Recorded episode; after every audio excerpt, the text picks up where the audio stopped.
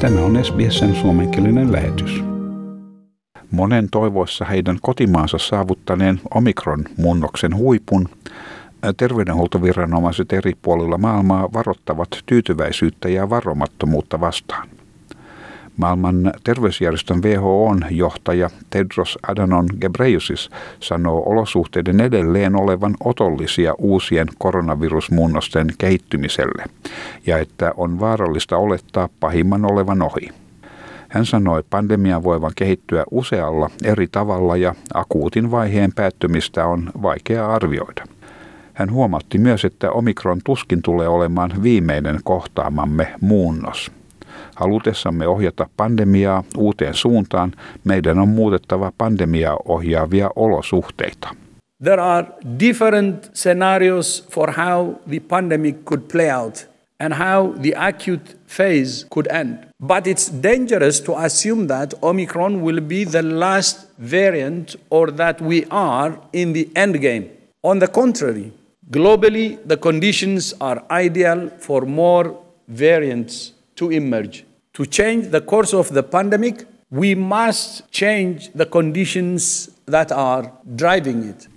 WHOn johtaja listasi useita maailmanlaajuisia terveyteen vaikuttavia tekijöitä, joita olisi muutettava, kuten esimerkiksi tupakointia on vähennettävä ja ilmastonmuutoksen aiheuttamia terveyshaittoja. Hän kuitenkin alleviivasi, että kaikkien tulisi osallistua toimiin pandemian akuutin vaiheen päättämiseksi. It's difficult and there are no easy answers, but WHO continues to work nationally, regionally, and globally to provide the evidence, the strategies, the tools, and the technical and operational support countries need. If countries use all of these strategies and tools in a comprehensive way, we can end the acute phase of the pandemic this year. Tohtori Tedros sanoi, että tämä voidaan saavuttaa ainoastaan rokottamalla yli 70 prosenttia jokaisen maan väestöstä tämän vuoden puoliväliin mennessä. Rokotusohjelmassa on ensisijaisesti keskityttävä kaikkein haavoittuvaisimpaan väestönosaan sekä testaus- ja tartuntojen seurantamenettelyä on parannettava uusien muunnosten havaitsemiseksi. Britannian pääministeri Boris Johnson sanoi, että Britanniaan saapuvia rokotettuja matkailijoita ei tarvitse testata. Although we have to be cautious, uh, we are now moving through uh, the Omicron wave, and, and you can see uh, the figures are starting to get better. So what we're doing on, on travel uh, to show that this country is, is open for business, open for travellers, you, you, will see uh, changes so that people arriving no longer uh, have to take uh, have to take tests if they've been vaccinated if they've been double vaccinated. Britannian kuljetusministeri Grant Shapps sanoi, että uudet säännöt astuvat voimaan helmikuun 11. päivänä. Käytännössä tämä tulee merkitsemään, että ennen matkaa ja matkan jälkeen suoritut testit poistetaan, samoin kuin eristäytymisen aiheuttamat, eristäytyminen ja sen aiheuttamat kustannukset. Kaikki, mitä täysin rokotetut henkilöt joutuvat tekemään saapuessaan Britanniaan, on todistettava olevansa täysin rokotettuja. From 4 a.m. on the 11th of February and in time for the half-term break, eligible fully vaccinated passengers arriving in the UK will no longer have to take a post-arrival lateral flow test. That means that after months of pre departure testing, post arrival testing, self isolation, additional expense, all that fully vaccinated people will now have to do when they travel to the UK is to verify their status via a passenger locator form.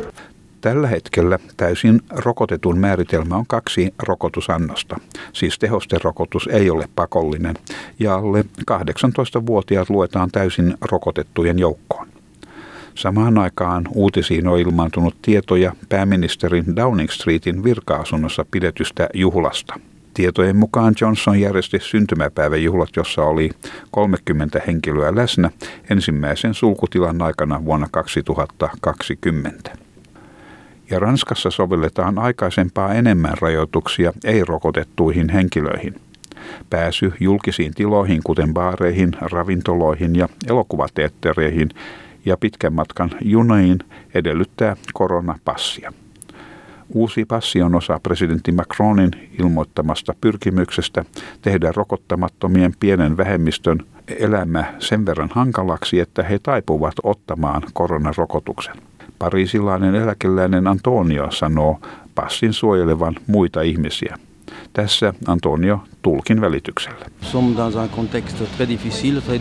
We're in a very difficult context, very hard for everyone, be it for the government or the citizens.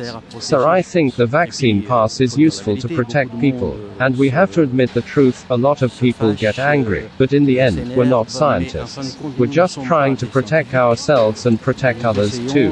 That's what's important. Jotkin kuitenkin suhtautuvat kielteisesti uuteen sääntöön, kuten tässä parisilainen kirjanpitäjä Karin, joka pitää rokotuspassia liiallisena.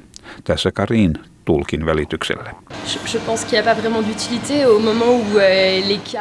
I think there's no use for it now that the number of cases is soaring and all other countries are relaxing restrictions. I don't see the need for it. I sincerely think that the Omicron wave is more contagious, but the health damages are not strong, and with the impact on intensive care units, so I don't understand why we're further tightening the measures. En réanimation, et donc je comprends pas comment on peut encore resserrer la vis. Rokotuspassi on antanut uutta pontta viikoittaisille mielenosoituksille koronarajoituksia vastaan. Jotkin rokotusten vastustajista sanovat presidentti Macronin saattaneen heidät toisen luokan kansalaisten asemaan. Vaikka ranskalaiset asiantuntijat sanovat Ranskan olevan ohittamassa omikron muunnoksen huipun, päivittäiset tilastot näyttävät edelleen olevan nousussa. Saksa on samaan aikaan laajentanut nykyisiä pandemian vastaisia toimiaan maan hallituksen asiantuntijapaneelin varoittaessa nopeasti leviävän omikron muunnoksen voivan vahingoittaa ensisijaisen tärkeän infrastruktuurin toimintaa. Näin johtaen Euroopan suurimman talouden ehkäpä sortumisen partaalle. Kansleri Olaf Scholz on suostunut laajentamaan rajoituksia koskemaan esimerkiksi yksityistilaisuuksien rajoittamista kymmeneen henkilöön ja pääsy ravintolaan edellyttää todistusta tehosten rokotuksesta tai negatiivisesta koronatestistä. Tämä jutun toimitti SBS-uutisten Essam Al-Halib. Haluatko kuunnella muita samankaltaisia aiheita?